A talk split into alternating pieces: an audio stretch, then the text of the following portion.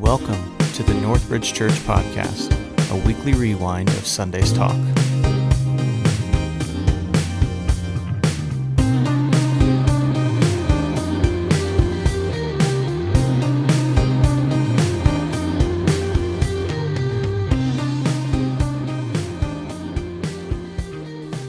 Amen. Go ahead and be seated. Uh, I had my voice of welcome to you. I'm glad you're here, whether you're in this room or you're online watching it, watching us live, or you're joining in uh, later on this week or later on this month on on YouTube. We're just so uh, glad that you're with us during this season. So, Dax and I are fishermen. We're fishermen.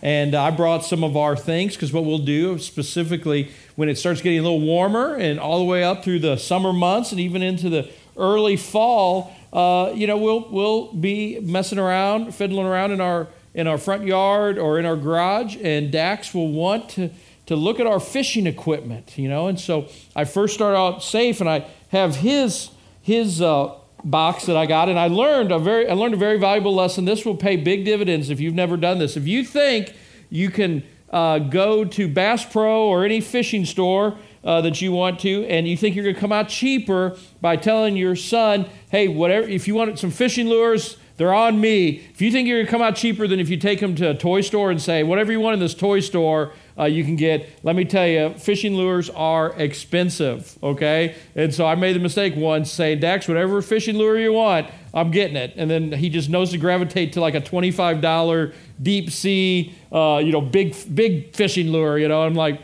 ooh, these things are expensive. So Dax has his, and they're the ones here that they don't have any hooks. And we've learned he likes bigger rather than smaller lures. So he tends to gravitate towards the bigger ones when we have chances to, uh, to pick, purchase uh, lures. Here was a spoonbill deal that we cut the, cut the hooks off of, treble hooks. So he'll look through those, but you know what? Those only satisfy for so long because there's no hooks in there. There's no knives. There's nothing sharp in his box. And so we ultimately, he talks me into going into my box, right? Because that's where all the treble hooks are and that's where all the cool the cool things are the needle nose pliers and the things that that can cause all sorts of mayhem. Matter of fact i have some really neat lures that that you know i have these lures. These i think i purchased these lures. I can tell you they have never been in the water. And there's a whole i have a whole, I have just mounds of these lures. I bought these, I believe, back when I had my knee issue and I was buying everything on TV that I found because I just had to, I could not live without, you know, this thing. And, and what I was told were these, these, I mean, oh, secret the secret to catching fish because the way they're segmented when you take them through the water it will uh, it will it will mimic a injured fish a wounded fish. And so fish just gravitate towards wounded fish. And matter of fact it has a weight and i can't find it in here but it has a weight where the eyes look red because there's something about i guess fish know when they see a red-eyed fish that like they need like i guess visine uh, that goes to you, Dana, because she'd say no one needs Visine ever, ever. Visine's a terrible thing because it is terrible. Anyway, that's, yeah, that's your optometry plug there too. Okay, so I'm told that that that, or at least this thing said on on tape that that red-eyed fish are sick, and so so I guess I guess other fish have great eyesight and they can see red-eyed fish, and and so this thing's supposed to catch them. Now I don't know because I've never fished. We've never never taken them out, but I bought them. I bought them for that day that we would go fishing, and and uh, and then you know finally we do that, and then Dax has now now he has caught fish with his papa, big fish too. I can show a picture of a bass would make anyone proud that he hauled in with an adult pole, but he has a kid's pole here, and this was for training, right? Because it's a, a foam fish that we throw out in the yard, and this is a foam treble hook. Actually, not a treble hook, it's four. It's like an anchor, right? And so you throw it out there and see it's even got light, you know, just to entertain everyone there, and you reel it in. You catch, you try to catch the you try to catch the fish. Now, now I, I ask you after after and this this whole process, Dax and I, this can be 45 minutes here. 45 minutes. I mean, he will he will take these fish out, these lures, and he'll sort them by color. He'll sort them by size, and he put, has them in his in his in his piles or in his rows, and then we'll put them back up, and then we work over here, and then this could be a 45 minute process. Now, I ask you the question: at the end of the day, at the end of the day, after we've done catch, we've caught you know 10 or 15 of these guys in our front yard. Have we fished? Have we have we fished after having all this experience? Have we gone out fishing? What do you think? Thank you. You know what? It's not a hard question. The first hour, I'm going to say, the first hour were more philosophical because, like, several people were like, Yes, you have. And I'm like, No, we haven't. No, we haven't. I don't know what you're thinking, but no, we have not gone out fishing. Now, there was this time where we finally uh, we did this and then we i was like golly next to saturday. I was like we're going to go out and go fishing. We're going to go well don't really have a good place don't have a good stock pond or somewhere in a good place. We don't have a boat so we obviously aren't going to the lakes or anything like that. So we just go to springfield lake. You know enough said about that. And we fished for about 20 25 minutes and not a bite nothing. And dax finally he just oh dagger to the heart because he's like dad, dad why is it that when i when I go fishing with Papa, which is his grandfather, um, Dana's dad, when I go fishing with Papa, we catch fish, and when I go fishing with you, we don't do anything. And I was like, put your stuff up, we're going to McDonald's. You know, and, and so that, that was, and, and, and you could make the argument even at that experience. After that, after that, have we fished? Well, we, we were at a we were at a lake, weren't we? We did put we did put a line in the water. How serious we were about fishing is another story. Uh, my, my point is this, and we have all the stuff. I have all the equipment, right? I have all the, and I get once a year I get a fishing license that the state of Missouri tells me I have the right to go to any any any land, water, any place of water, any any any park, any river, any public lake, and I, by golly, I go fishing. But does that? Am I truly fishing? Am I truly fishing despite all those things? Uh, you know, that's the million dollar question there. I think that we can take that and we can apply it to our spiritual lives also. I have a story that I thought would, would really make sense. I read this a long time ago and just it stayed in my head and I just just kind of noted it saying one day we're going to talk about this in church and I want to, to read this to the church. So here, here goes. Now it came to pass there that a group existed who called themselves fishermen. And lo, there were many fish in the waters all around. In fact, the whole area was surrounded by streams and lakes filled with fish, and the fish were hungry. Week after week, month after month, and year after year, those who called themselves fishermen met in meetings and talked about their call to fish, the abundance of fish, and how they might go about fishing. Year after year, they carefully defined what fishing means defended fishing as an occupation and declared that fishing is always to be a primary task of fishermen. You getting the picture here? Continually, they searched for new and better methods of fishing and for new and better definitions of fishing. They created witty slogans and displayed them on big, beautiful banners. These fishermen built large and beautiful buildings called fishing headquarters. The plea was that everyone should be a fisherman and every fisherman should fish. One thing they didn't do, however, they did not fish. In addition to meeting regularly, they organized a board to send out fishermen to other places where there were many fish. The board hired staffs and appointed committees and held many meetings to define fishing, to defend fishing, and decide what new streams should be thought about. But the staff and committee members did not fish. Large and elaborate and expensive training centers were built whose original and primary purpose was to teach fishermen how to fish. Over the years, courses were offered on the needs of fish, the nature of fish, where to find fish, the psychological reactions of fish, and how to approach and feed fish. Those who taught had doctorates in fishology, but the teachers did not fish. They only taught fishing. Year after year, after tedious training, many graduated and were given fishing licenses.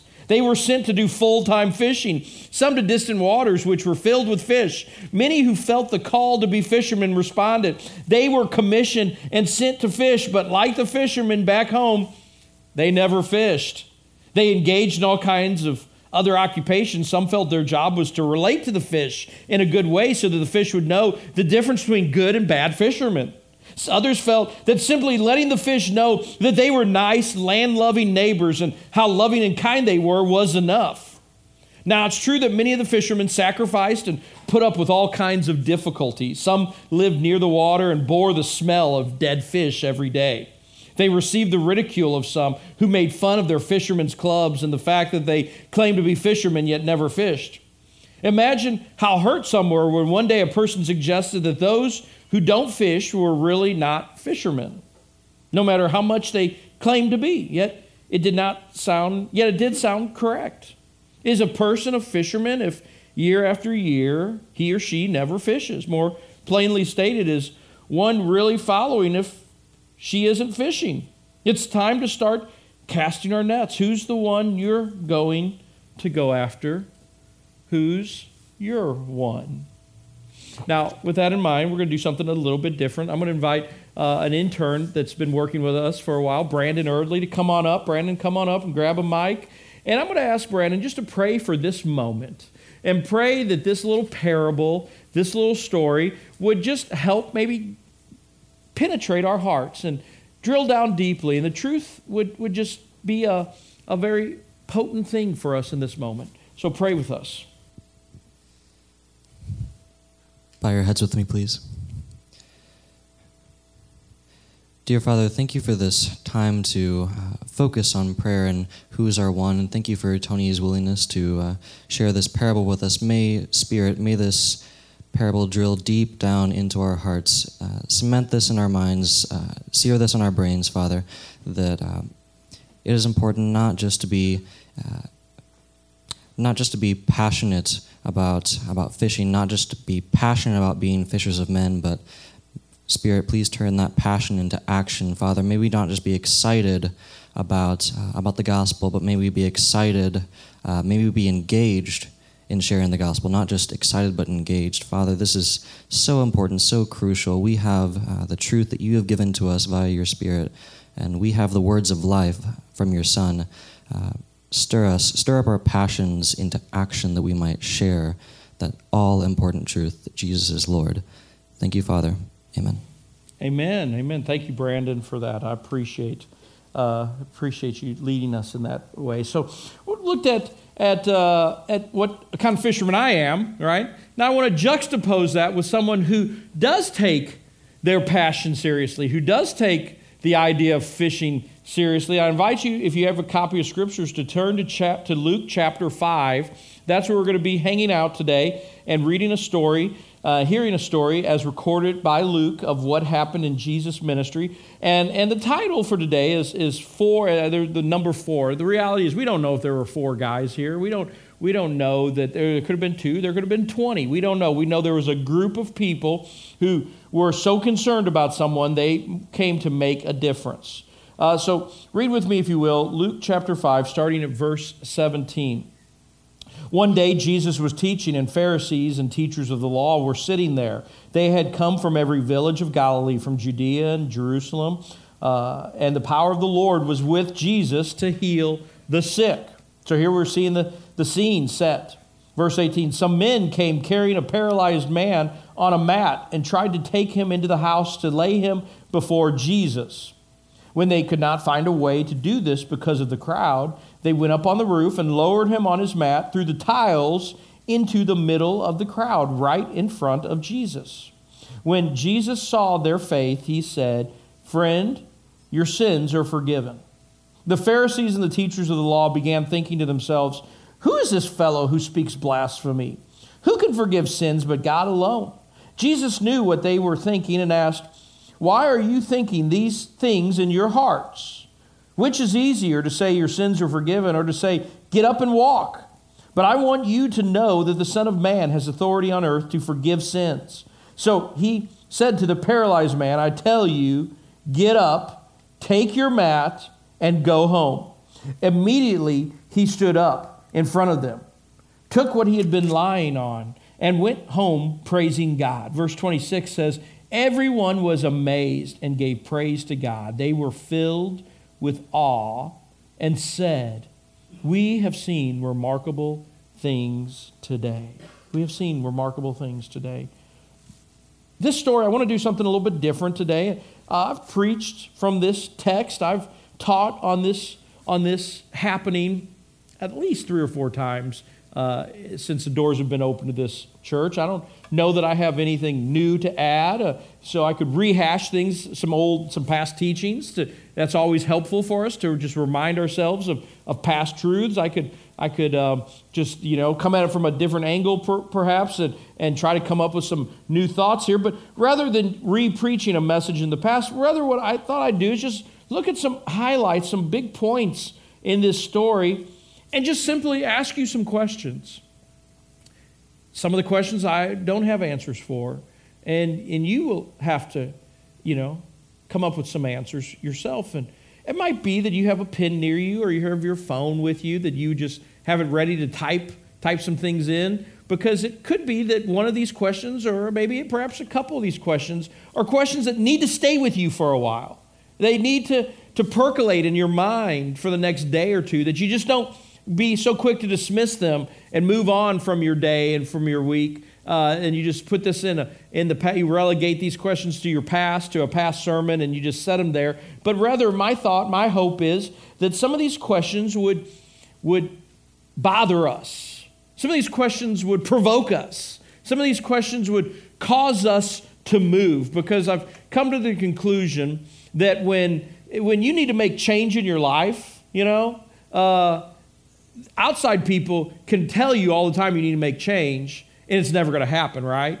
The only time that change happens is when you internally go, there has to be change. Something, I can't live like this any longer. I, I'm bothered by this. I, I'm discouraged by this, and something has to change in order for life to continue on. No matter how much I would tell you that, you could just sit there. If you, you don't own that message yourself, you just sit there and go, Yeah, yeah, yeah, I know. You're right, you're right. But nothing changes, right? And so, my hope is that through some of these questions, you just start having some self talk, if you will. You just start, start visiting with yourself about the answers of these questions. So that's, that's what I'm going to attempt to do today. And I would just ask you to attempt to take some notes that if, uh, if you hear something that you go, yeah, that's something I need to follow up on, that's something I need to visit with myself about a little more, then just write that down. Write that down on a piece of paper that you can take or put that on your phone so you can have that. Okay, so first of all, we see here we're introduced to some men. Now, we don't know uh, who these men are or how many there are. Tradition tells us, tradition says there's a couple different opinions. Some, some traditions say that, that these men represent family members of the paralyzed guy. They were perhaps older brothers and maybe cousins, uh, uncles of this man, and they watched him from the time he was a child and, and, and the struggle he went through and, and the pain he dealt with. And, and they just had enough. They had enough, and they were frustrated and saying, We've got to do something, and Jesus could potentially do something. Medical science can't help, medicine doesn't help. Uh, we can't soldier through this anymore. The stories we hear is that Jesus does incredible works and Jesus heals people. Let's take him to Jesus. Again, we don't know if that's the case. Uh, we don't know how many. We don't know if they were relatives. Some, some think that that perhaps these men, that there were four of them, one to represent each corner of this guy's cot. And, uh, and some say that, that, that it was actually, these were best friends. These were boyhood, uh, boyhood, childhood friends of this guy. This tradition suggests that, that perhaps this young man, he was a young man or, you know, middle-aged man, that actually he had the use of his limbs. He had his feet. And what happened was a, a, a wall fell upon him from an accident. A house was being built, a wall comes tumbling down, falls on him, and breaks his back. And now he loses the use of his legs and he is relegated to a mat. And these friends of his watched a once vibrant, healthy young man now be relegated to begging on the street. Uh, just getting a few copper coins every day, just enough to, to keep him alive. But at the end of the day, he still lived out in the open in an alleyway, sleeping in the rain, sleeping in the weather, and uh, living a terrible life. And so his friends want to do something. Uh, others say that, that these people were just strangers, that they came and went from the same location to their work, and they saw the same man laying there begging and seeing him day in and day out, week in and week out, really bothered them. And they knew and heard of Jesus and knew that Jesus could make a difference. And so these strangers come together and they pick this man up. Uh, we don't know. We don't know what caused these people to act. We don't know how they were related. All we do know is that these people were bothered by something enough that they were moved to action. They were bothered by the status quo. They were offended by the situation of this man and his plight that they knew they had to do something and they had to do it quickly. They couldn't sit there and pontificate on it. They couldn't say, you know what, one day we're going to do that because they knew that Jesus was here today, but he would be gone tomorrow. They had to move today. They couldn't say, well, let's just let's form an action committee. Let's form a task force and figure out how we can give proper care and proper uh, proper nourishment, proper nursing to this man. They they knew that something had to be ha- had to happen. They were bothered by the status quo. They were bothered by this situation. A question I just asked myself, and I ask you Does it bother you to know that there are people in your life that are far from Christ? Does it bother you? Now, there's some people, I, have had this encounter with one person uh, shared with me just recently, said, Well, I, I, really. I really don't know anyone that's, that's far from Christ. I don't, I, I don't know anyone that's lost. And to them, I, my response, I, I, I, was probably more pastoral. I was probably more loving. But in my mind, what I was thinking was do you live in a cave? Do you just have like one friend and only one friend, and that's it? Because here's the reality if you live and you work and you do anything outside of the walls of your home, friend, I promise you, you know lost people. Now, whether you choose to see them or not, whether you choose to give them the time of day is a different question. But you know there are lost people in your lives. There's lost people that work around you. There's lost people that go to school around you. There's lost people that live in your neighborhood. There's probably lost people in your family, if you think about it. And keep in mind, I'm talking about lostness. I'm not talking about church folk. I'm not talking about, well, do they go to church or not? Or are they religious people? I'm not talking about, are they good people or well meaning people? I'm not talking about that. I'm talking about people who are far from Christ. They are not disciples. Last week we talked about defining Christianity as maybe a poorer way to define what you feel about Christ, and maybe a better way is to talk about, are you a disciple of Christ? That's what we're talking about people in your life that they have met Jesus and they've put him in a place where they're, they're disciples of his, that they are following his way, they're following his example, they're following his call in their lives. I promise you, you know people that are far from God. Now, maybe the, the, the, the, the, definition of what is that nature of that relationship, now that could be something to be discussed, but you know folks. And so, d- does it bother you? Does it bother you that some of these people that are in your circles of influence, that are in your spheres, that are in your arenas that you operate in, does it bother you to know that they are far from Christ? Does it bother you to know that when that person is diagnosed with a terrible and incurable disease, that if you were diagnosed with that, you would have a hope. You would have a hope that knows that, that there is a kingdom beyond this life, that this world is a training ground. You would have a hope to know that you worship the great physician and that one day you will be cured of it, whether this side of eternity or the other side of eternity. It really matters not which, but you will be cured. You would have that hope bubbling from you. But your friend who is far from God, they have no hope in that. You would have the hope if you were given the pink slip. If you're given a pink slip and now all of a sudden your economic security is up, uh, it's up to chance, it's, it's, it's questionable, you would have the hope as a Christ follower to know, you know what? I worship the God who is able to supply prophets with bread and food and meat through ravens. I have a God who owns the cattle on a thousand hills, according to the scriptures. He shall supply all of my needs. I have a God who can take care of me and is fully sufficient. But that person, if they are given that pink slip, they have no comfort, they have no hope. Does that bother me? Does that bother me?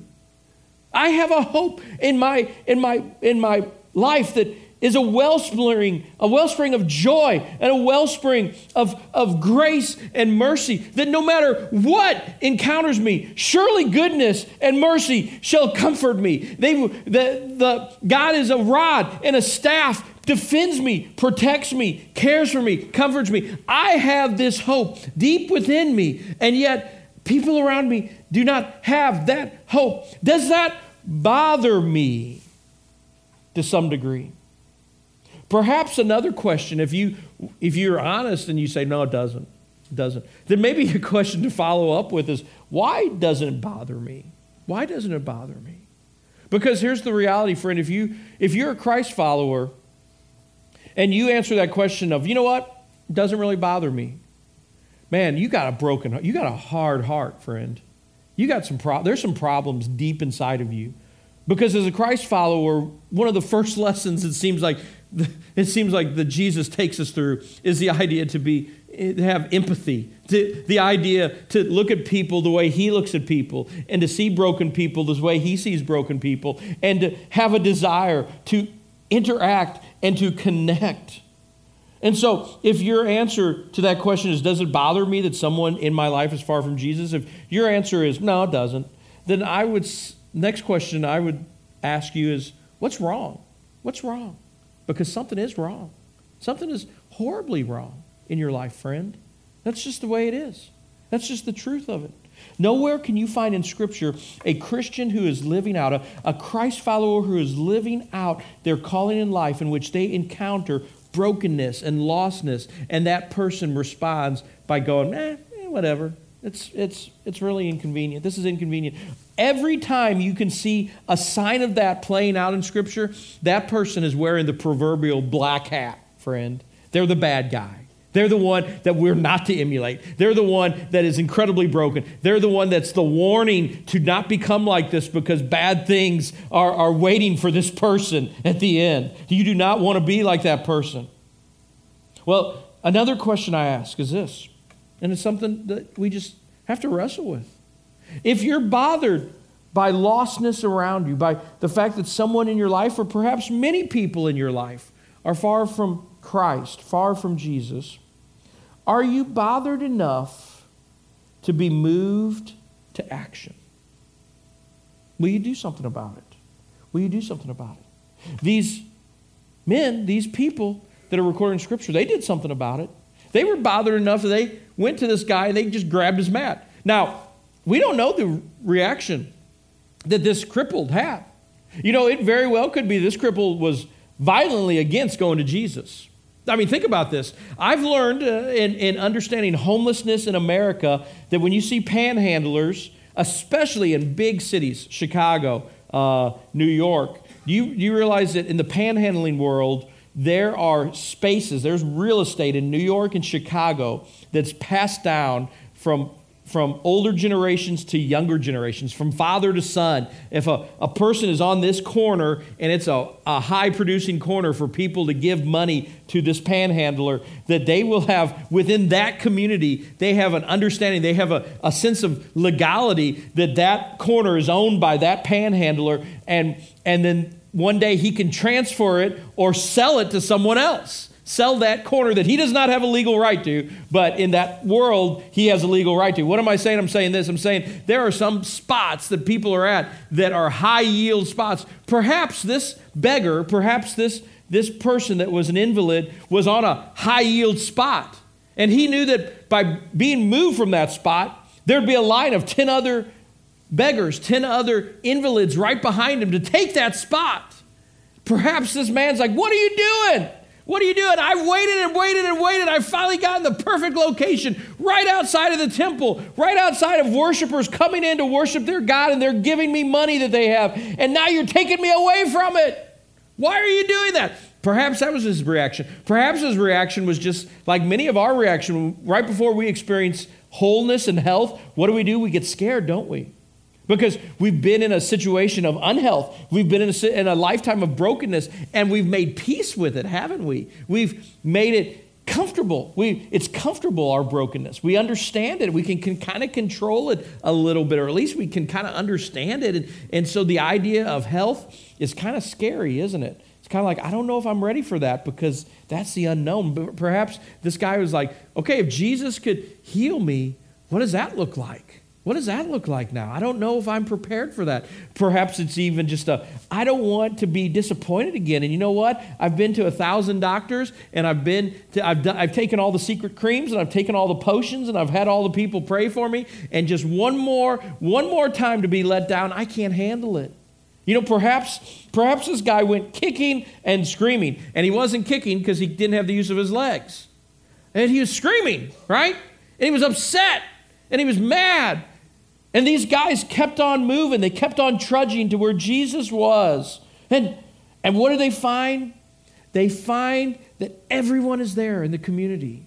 And people are outside of the building, outside there's no way they can get in through the door. There's no way one of them could get in, much less all of them with a bed and an invalid on this bed. So, what did they do? Did they look at it and go, oh man, we tried our hardest? Man, we gave it our best shot. Let's go home. Maybe we'll come back on the on round two. Maybe the next time Jesus comes through, maybe we'll be one of the first in line. Maybe we can catch him when no one knows he's here sometime. He's just passing through and we could we could find him. Maybe then, maybe then. Oh. We came up to a, a shut door. We've come up to a wall, so we gave it our best shot. We're done though. No, they didn't do that, did they? Uh, when they saw that the door was closed, they got up on the roof and they dug a hole in the roof to get him down. They took extreme action. They took provocative action. They took action that was uncomfortable to them. It made a scene. It disturbed people around them, right? People thought maybe they were crazy for doing it. I guess what I'm asking you today is Perhaps in your life, you, you, there's a friend in, in your world or a family member or someone in your world that's far from Christ, and maybe you take a, an attempt, you take a stab at it, and a door gets shut. A door shut right there, and you just go, Well, I gave it a try. I gave it a try. You know, come back to it down the road, but not, not meant to happen today. It's done.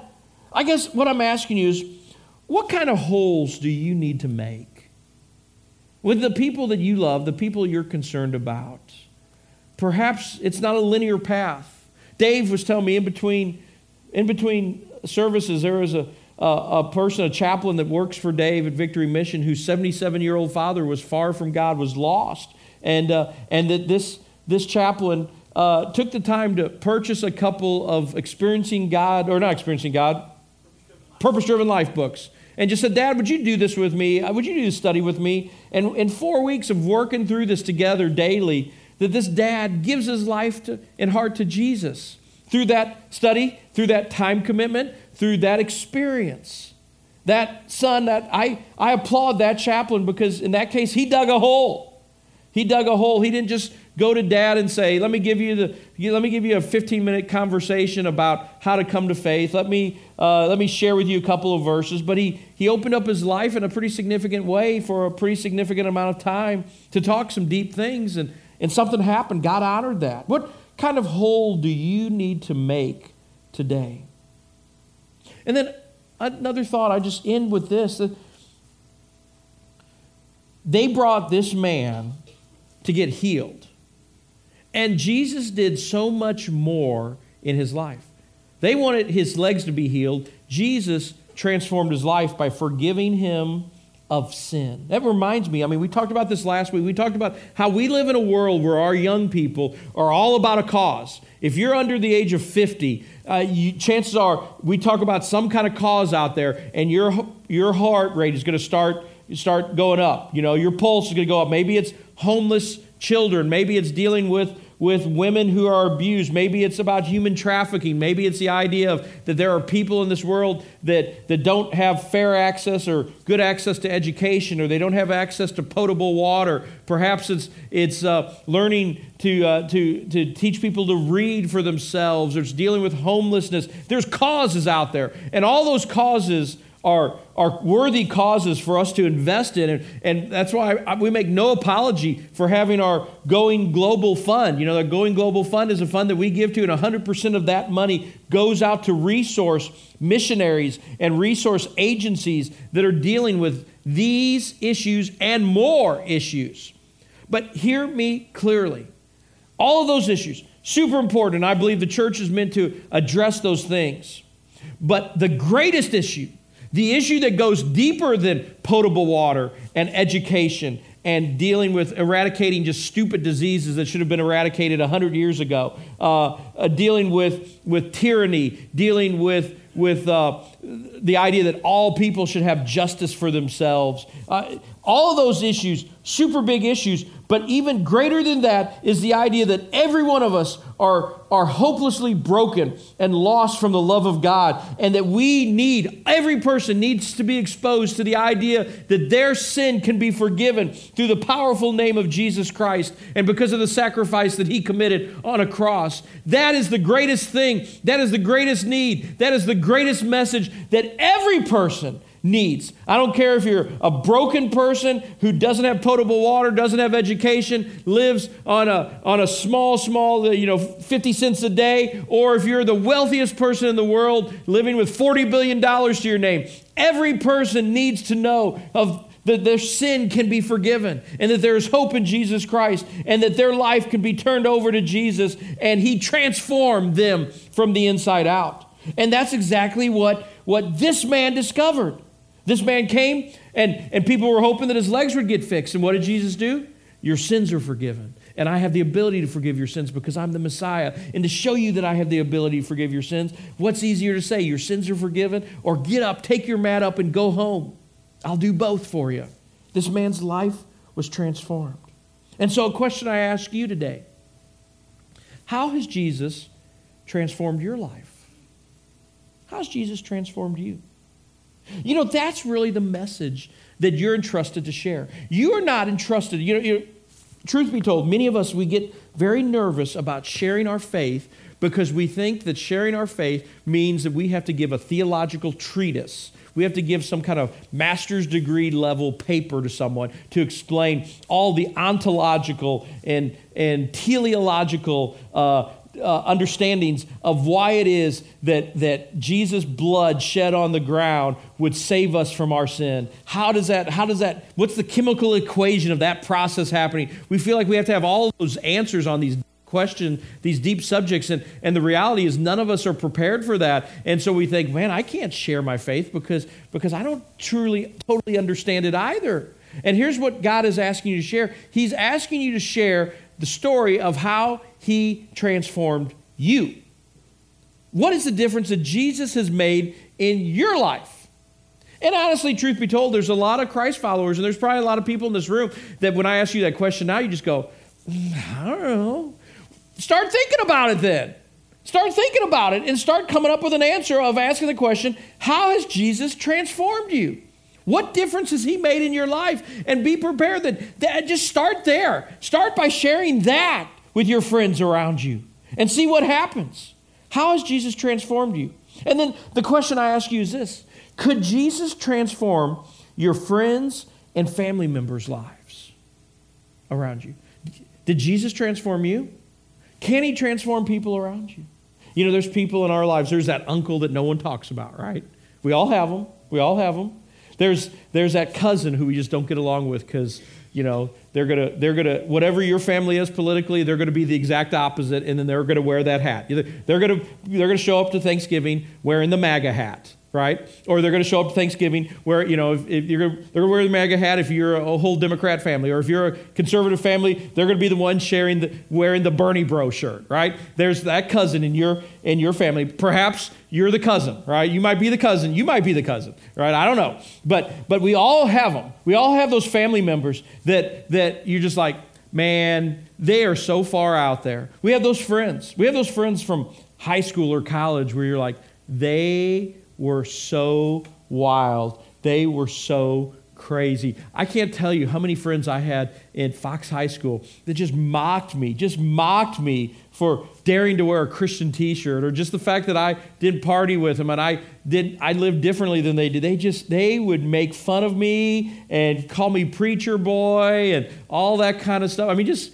just and, and, and, you know it wasn't bad. It was I, I never got physically threatened. I never was i was never a martyr for, for i just you know my social life was martyred a couple of times is all. Um, but but th- those those kids i'd look at them i'd be like man they will never come to christ. They will never come to christ. Never never never never never. Oh what little faith i have.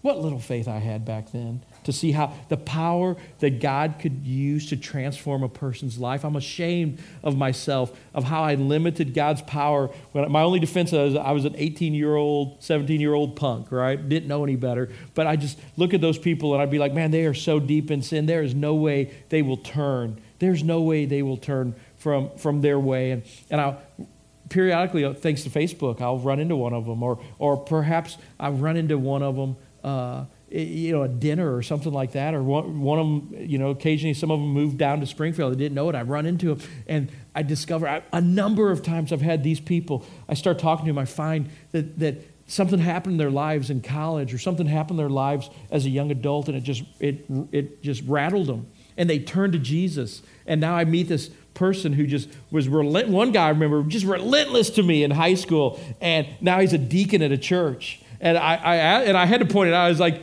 you you you know I'm like you remember all the you remember how you tortured me and he's like yeah I know yeah I was stupid I'm like and I I remember the Lord got a hold of me and in that case, when he told me that, my response was, I said, Well, you know what?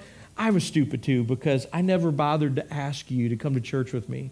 I never invited you to be a part of my life. I never bothered to ask you if you wanted to embrace the gospel for yourself because I just thought that it, you were beyond it. And I'm, I'm so wrong. I was so wrong, you know? The reality is, is could Jesus transform your friends and your family members' lives? I'll give you the answer to that is yes. Yes, yes, yes, a thousand times over, yes. I ask and I conclude with this question. I circle back around. The question I ask is How has Jesus transformed your life? It might be that someone here says, Not, I don't know, I never thought about it. It might be the answer is, He hasn't transformed my life. I've been going to church for years. I just kind of found myself here. Maybe the decision was made for me. Maybe I just you know, took the path of least resistance, and he, bam, here I am. I'm in church, but but I've never actually owned my faith. I've never actually put put put any kind of stakes down in the ground to make this to cement my faith as my faith. And the reality is, my faith isn't real. It's someone else's faith, and I'm just here because I have nowhere else to be, you know. But I'm here today. And so I ask this question: Does Jesus need to transform you? Does Jesus need to transform your life? Perhaps, I shared in first hour about how my dad talked about when he was a, when he was a boy, uh, you know, the Turners love a bargain. So I don't know if my grandparents thought there was a bargain with multiple baptisms, but, but my, dad, my dad's two older sisters were walking an aisle to get baptized. They were walking an aisle because they were saying yes to Jesus in their church, and my, my grandfather and grandmother pushed my dad out and said, You're going too. You know, we're going to baptize all three of you at the same time. And so my dad was pushed out, and he's just following his big sisters and just walk. And, and he, he's saying yes to things he doesn't have any clue about. And then a week later, he gets dunked in a in a creek, and he had no clue why that was happening. It's just that uh, that's what his parents said he was going to do. And so he lived like that for 60 plus years, right? Before he recognized that he needed to be transformed in his life and before he said yes to King Jesus. It might be that you are living your life right now because someone else pushed you out in the aisle. Someone else told you to make this decision, but you were you never made it for yourself. And I would just say this to you. I would say this that that you can know a lot of things about Jesus, but we have to come to a point in our lives where we say, Jesus, I trust and I know that you died on a cross. You, you shed your blood, and, and a miracle happened. A miracle happened when you shed your blood. The miracle was that God took all of the sins of all of us and placed them on Jesus. That's something we can't, we can't wrap our minds around that. That's a miracle that, that God would do that. He put all of our sin on Jesus, and Jesus bore the penalty of our sins when he died on a cross. He was buried. Three days later, he rose from the dead. When he rose from the dead, not only the miracle of resurrection occurred, but another miracle happened that was just as potent. And that was that God looked at Jesus and said, You are innocent of sin. Because you died, you died for sin. I'm declaring you innocent. I am resurrecting you right now. And that happened. And, and the miracle here occurs that, that now the freedom that Jesus experienced in that being declared innocent for sin, he gives to us as his children. He gives to us and says, You can have the same innocence by just simply saying yes to me. The Bible tells us if you believe in your heart that Christ died on a cross, died for your sins, and if you confess it with your mouth that He is Lord, He is King, He is the Messiah, you shall be saved. You shall be saved. So we believe this belief. We, we're convinced salvation is about belief, believing in your heart that Jesus died for our sins and He rose from the dead to free us from sin and give us new life in Him, give us, give us the ability to be sons and daughters to His Father, to God. If we believe that in our hearts, and then if we confess with our mouth, if we act out on our belief by saying, Yes, yes, I'm a Christ follower. Yes, Christ, come into my life. I invite you to my life. Change my life from the inside out. Let me live for you. Speak into me. Take leadership. Take, take the leadership over of my life. If we do that, we will be saved. We will be transformed. I don't know if there's someone in this room that needed to hear that. I don't know if there's someone that's watching online right now that needed to hear that. I don't know if there's someone that's going to be watching three months from now on, on YouTube that needs to hear this. But I would say this I would say if you have not experienced God's transforming power in your life, then would you consider saying yes to King Jesus? Believe in your heart that he, he died on a cross and rose from the dead to free us from our sins, and confess with your mouth that He is Lord, He is the Messiah, He is the Son of God. And then allow Him to transform you, allow Him to change you inside from the inside out. And let's see what happens. I would invite you to consider taking that in for yourself. Perhaps you're here right now. In a moment, I'm going to ask the band to come up. We're going to sing a song. Uh, you can, you can go grab Pastor John over here, Pastor Dave in the back, or me in the back. If you're online right now, you can talk to Pastor, Pastor Dave uh, via text messaging. And you might just say, hey, could you call me or talk to me later and give him your contact information, and he'll reach out to you later on to have have a more thorough conversation than what this is right now. What I'm ultimately saying is this if you're sitting here going, man, this makes sense and I need to take these steps, just grab one of us and let us work through that with you. Let us talk to you about that and maybe do a little more coaching, a little more counseling with you through this process. The point is this if you're hearing the Holy Spirit speak to you, do something about it. Do something about it. Let's pray right now. Father, we come before you, and God, that is my heart. Lord, if you are speaking to someone right now, in asking us to asking us to let let you into our lives and and just allow you to transform us. God, my prayer is that we would be responsive, that we would be so open to that, and we would turn to you quickly. And God, my prayer is for every person here who has experienced transformation in you. Oh, God, give us the heart, give us the passion to see the potential in our friends that need that same transformation.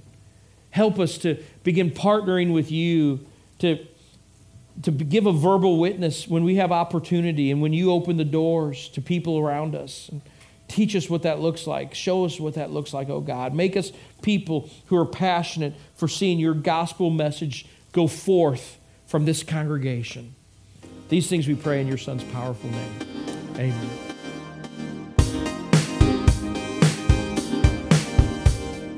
Thank you listening to the Northbridge Church podcast. If you'd like more information about Northbridge Church, you can find us online at mynorthbridge.org.